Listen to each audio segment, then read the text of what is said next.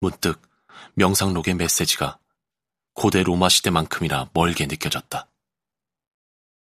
하지만 곧 마르쿠스가 바로 이런 때를 염두에 두고 쓴 것 같은 구절이 떠올랐다.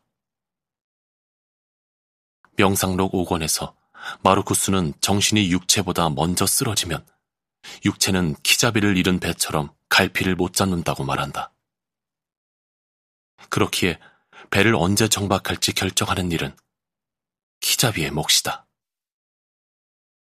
너는 이 세상을 떠나면 어떻게 살겠다고 생각하는 대로 이 세상에서도 살 수 있다. 그렇게 사는 것이 허락되지 않는다면 목숨을 버리되 어떤 불행한 일도 일어나지 않은 것처럼 하라. 불에서 연기가 나니 나는 집을 떠난다. 그게 뭐 그리 대수겠는가? 하지만 그런 일이 나를 내쫓지 않는다면 나는 자유로운 인간으로 남을 것이며 누구도 내가 원하는 대로 하는 것을 막지 못하리라. 나는 이성적, 사회적 존재로서의 본성을 따르기를 원한다.